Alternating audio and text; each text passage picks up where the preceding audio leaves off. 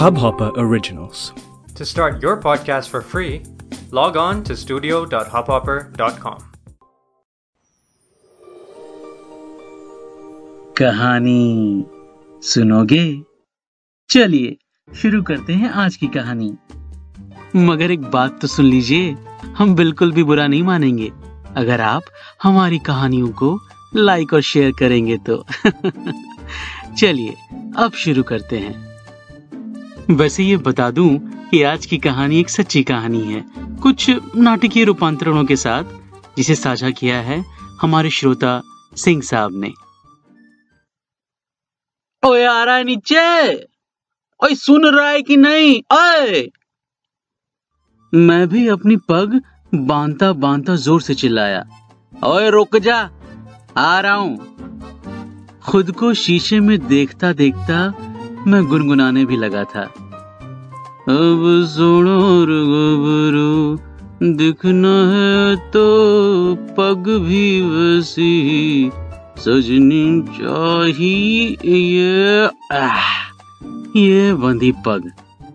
वाह सरदारे जी आया नु। ना सोना दनु रब ने बनाया। जी ओ यारा नीचे! फिर से आवाज़ आई। ये मेरा दोस्त श्री, पिछले पाँच मिनटों से चीखता ही चला जा रहा था। तभी पिताजी की भी आवाज़ आने लगी। खिड़की से नीचे देखा तो श्री की क्लास लगी पड़ी थी। मैं कुत्ता फांता घर के गेट पे पहुँचा। पिताजी कह रहे थे के सवेरे सवेरे बांदर किधर चीख रहा है। नीचे आ नीचे आ। ऊपर क्यों चला जाता? इससे पहले कि श्री डरता डरता कुछ कहता, मैंने कहा, वो पापा जी आज मैच की प्रैक्टिस है ना, वो, इसलिए श्री मुझे लेने आया है। थोड़ी देर हो चुकी है पापा जी। पापा ने मेरी ओर देखते हुए कहा कैडा मैच वो, पापा जी, वो, चलो झूठा, सारे बाने तेरे। तुम दोनों जा रहे हो घूमने सी और बना रहे हो बाप को। चलो निकलो। मैं जल्दी से श्री के मोटरसाइकिल के पीछे बैठ गया और हम दोनों जाने ही वाले थे कि पापा ने फिर टोका। और सुन बांदरो, जो करने वाले हो करो। सिगरेट, दारू और झूठ, दूर रहना। चलो भागो शद्दी करो, चलो। श्री ने फटाफट मोटरसाइकिल गियर में डाली और ये जा और वो जा। जितनी स्पीड में बाइक चल रही थी, उतनी स्पीड में श्री बड़बड़ाता चला जा रहा था। यार सरदार तुझे कल ही कहा था, तैयार रहना। जब से कीर्ति दूसरे कॉलेज में गई है, तब से मिलना कम हो गया है, और आज जब टाइम मिला तो तेरे चक्कर में ऑलरेडी आधा घंटे लेट हो चुके हैं हम लोग। पंद्रह कॉल आ चुके हैं कीर्ति के। वो तो घर पे कह के आया हूँ कि तेरे साथ मैच की प्रैक्टिस पे जा रहा हूँ, वरना पिताजी आज फिर से मुझे दुकान बैठाए थे मैंने टोका। तो पढ़ाई क्यों नहीं की? कुछ अच्छे नंबर ले आता तो उसी कॉलेज में होता तू कीर्ति के साथ, ना कि मेरे साथ। वैसे वो छोड़, आज क्या बहाना है मिलने का? वो मुझे नहीं पता यार, वो अपने किसी दोस्त के साथ आ रही है तू बस अपने मुँह मत खोलना अपना यार तू। अब लेट मी हैंडल इट यार। बस पहुँचने दे मुझे।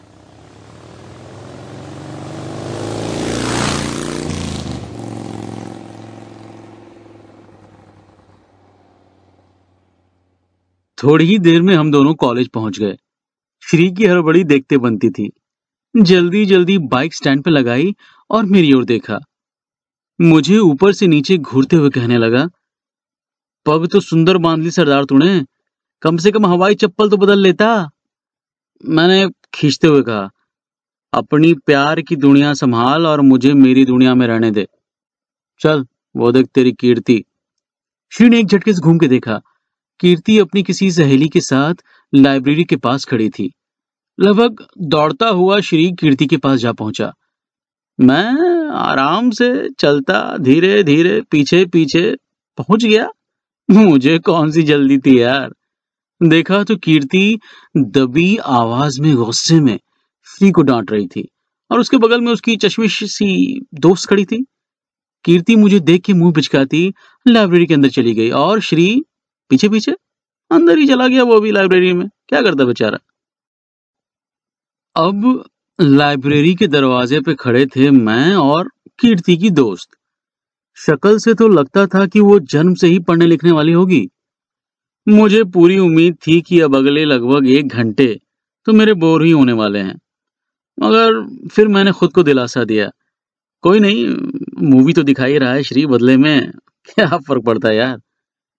देखा तो कीर्ति की दोस्त लाइब्रेरी के बाहर बने चबूतरे पे ही बैठ गई।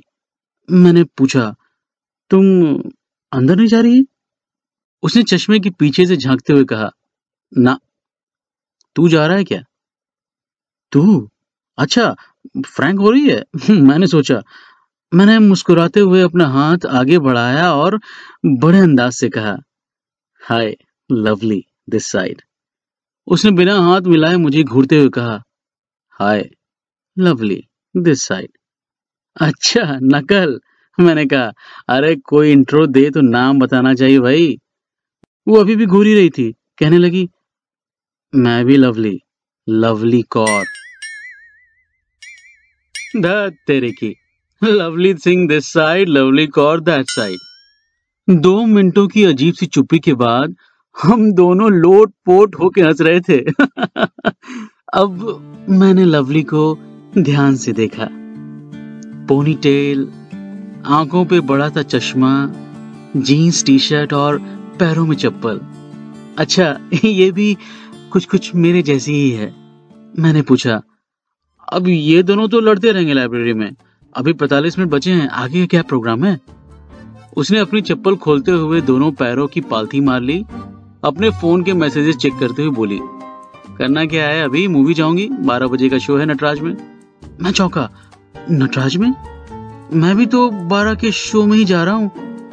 चलो साथ चलते हैं। वो श्री ने टिकट दिया है ना? ओह, उसने तुरंत कहा, ये टिकट कीर्ति ने दिया है। मतलब सेम सेम घूस। हम दोनों फिर से लोटपोट होके हंस रहे थे। करीब एक घंटे में हमने इतनी सारी बातें कर ली कि पूछो मत। उसने तो ये भी कहा था पग तो बड़ी अच्छी बांधते हो सरदार जी मैं शर्मा गया था। तभी कीर्ति और श्री दोनों लाइब्रेरी से बाहर आते दिखे। वही लड़ते झगड़ते सेम रूटीन। लवली ने मेरी ओर देखा और कहा, दोनों मिलते ही क्यों हैं? जब लड़ना रहता है तो। खैर, हमें क्या? जब तक हमें फ्री का मूवी टिकट मिल रहा है, तब तक हम दोनों खिलखिला के हंसने ही वाले थे कि कीर्ति ने मुझे घूरते हुए लवली को चलने को कहा। घर चल लवली, बहुत हुआ। लवली ने कहा, घर? मैं मैं चली मूवी, दे मेरी टिकट। मैं घर पर नहीं जाने वाली अभी. कीर्ति ने बड़बड़ाते हुए अपनी बैग से टिकट निकाली और लवली के हाथों पर रख दिया। कहा, ले जा, मर, मूवी देख। मेरी ज़िंदगी खराब पड़ी है और तुझे अपनी मूवी की पड़ी है.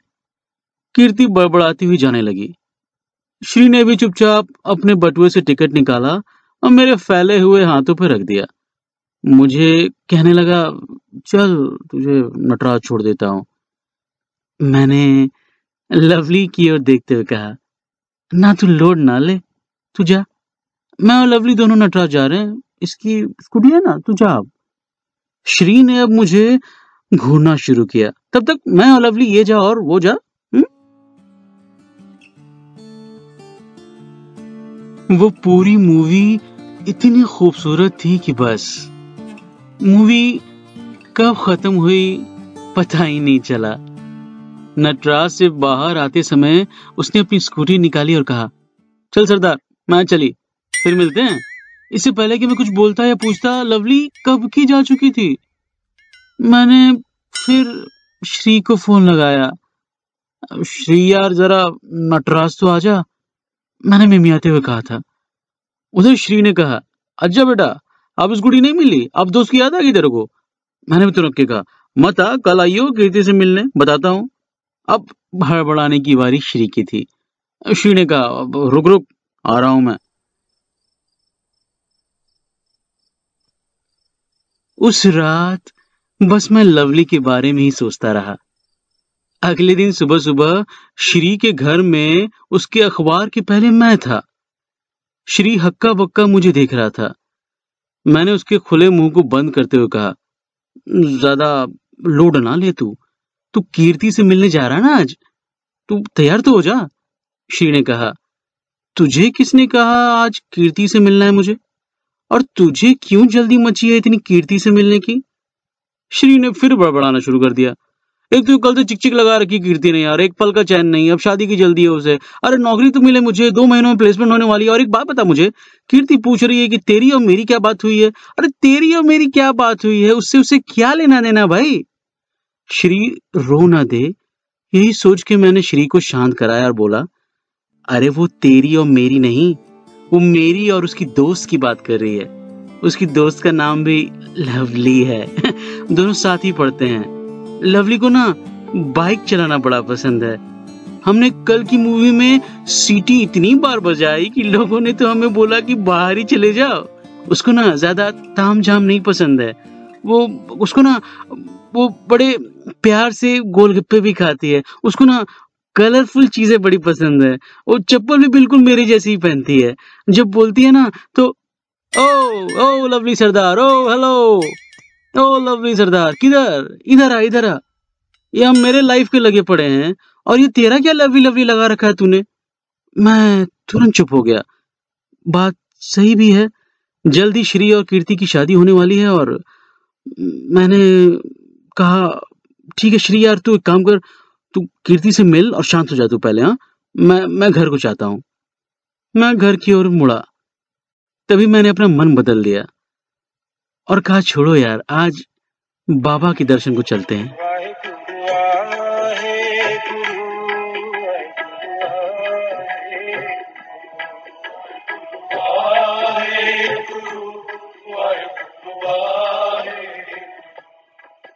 गुरुद्वारे पहुँचा तो थोड़ी ज़्यादा भीड़ थी आज। किसी मुंडे की दस्तरबंदी चल रही थी। मुझे बड़ी खुशी होती है जब कोई सिख लड़का अपने आप को इतना काबिल बना लेता है कि वो फक्र के साथ अपने सर पे पग बांधने की शुरुआत करता है। थोड़ी देर मैं उस नीली पग को बनते हुए देखता रहा। फिर जल्दी से सेवा करने को भागा। किचन के सारे काम शुरू हो चुके थे। और लंगर खिलाने वाले भी तैयार खड़े थे। रोटी में मेरे हाथ थोड़े तंग हैं। पिछली बार कोशिश की थी, दो फोड़े लेके घर गया था मैं। वहाँ से हटने ही वाला था कि अचानक मेरी नज़र रोटियाँ सेकती लवली पे पड़ी। ओ, बाबा जी, तेरी मेहर, बाबा जी। लवली भी गुरुद्वारे में ही थी। मैं भी रोटियाँ बेल दूँ पर जाए जी?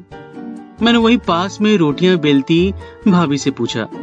भाभी ने मुस्कुराते हुए कहा हाँ मेरे ज़बरदस्ती वाले देवर जी, बेल दो। आगे काम आएगा तेनू। वहाँ के लगभग सारे लोग हंस पड़े। लवली भी मुझे देख मुस्कुरा रही थी। मैं उसके बगल में जाके बैठ गया और जल्दी से आटे की गोलियाँ बनाने लगा। मैंने धीरे से पूछा, तुम भी इसी गुरुद्वारे में आती हो? उसने रोटियों को पलटते हुए कहा हाँ हमेशा। कॉलेज के पास है और मुझे बड़ा सुकून मिलता है यहाँ आके। शाम तक घर पहुँचा मैं। वाह, सोच रहा था, आज तो सेवा करने का सुकून दुगना मिला मुझे। न जाने क्या बात थी लवली में। हमारी दोस्ती पलक झपकते हो गई थी। हमारी आदतें इतनी मिलती थी कि बस, लगता था कि आज ही शगुन लेके उसके घर पहुँच जाऊँ। तभी पापा जी की आवाज़ कानों में पड़ी। ओए बांदर, एक ही अपना नाम खुद से दीवार पर लिखे जा रहा है। एक चपेट पड़ेगी तो लवली से सुट्टी बन जाएगा। क्या हो तेरी नौकरी का? कंपनी आएगी ना? मैंने चौंकते हुए कहा, आएगी ना पापा जी? क्यों नहीं आएगी? नहीं आएगी तो मैं चला जाऊँगा उसे लाने। पापा जी ने फिर से मुझे सवालिया नज़रों से देखा और पूछा, कंपनी की बात कर रहा है ना? अपनी दुल्हन की तो नहीं ना? बांदर कहीं का।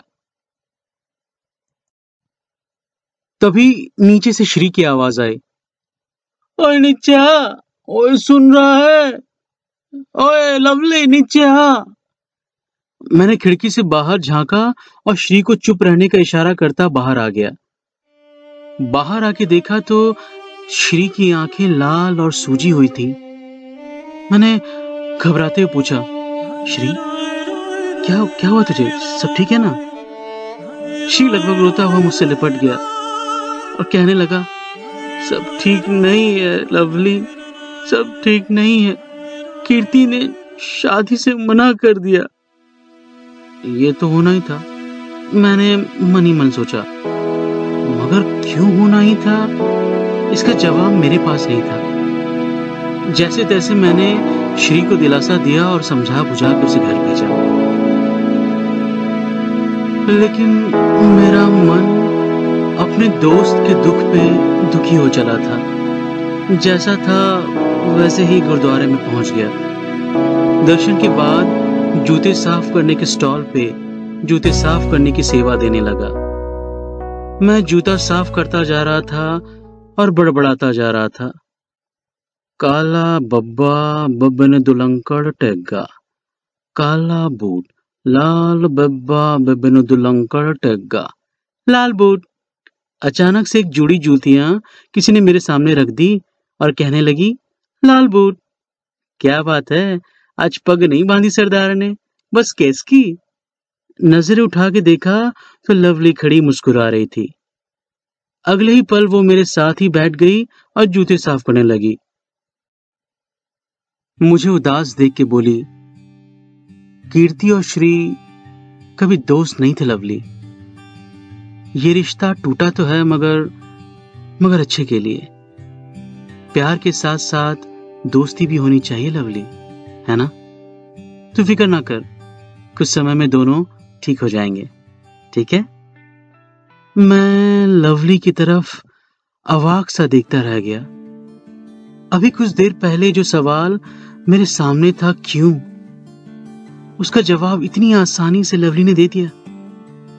इतने सुलझे विचार, इतनी क्लैरिटी वाह मैंने मनी मन, श्री और कीर्ति के लिए प्रार्थना की और लवली और मैं बातें करने लगे। लवली के साथ वक्त का पता ही नहीं चलता है। कुछ देर बाद लवली ने कहा, चलो भाई, मैं तो चली। आज मेरी फोटोग्राफी क्लास है। तू भी जा और अपनी नौकरी पक्की कर।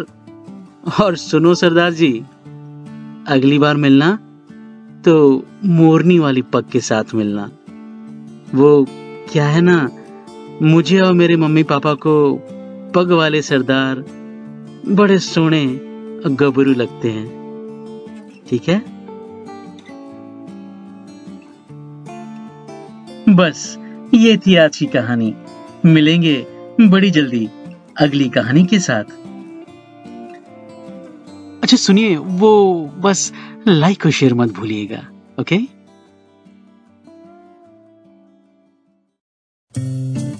इस हब हॉपर ओरिजिनल को सुनने के लिए आपका शुक्रिया। अगर आप भी अपना पॉडकास्ट लॉन्च करना चाहते हैं तो हब हॉपर स्टूडियो वेबसाइट पे रजिस्टर करें और एक मिनट के अंदर अंदर अपना खुद का पॉडकास्ट लॉन्च करें। यही नहीं स्टूडियो देता है आपको पूरी आज़ादी कहीं भी, कभी भी अपना पॉडकास्ट लॉन्च करने की सिर्फ़ तीन आसान स्टेप्स में। तो साथ में अपना पॉडकास्ट शुरू करने के लिए तैयार just hop on Hubhopper simply content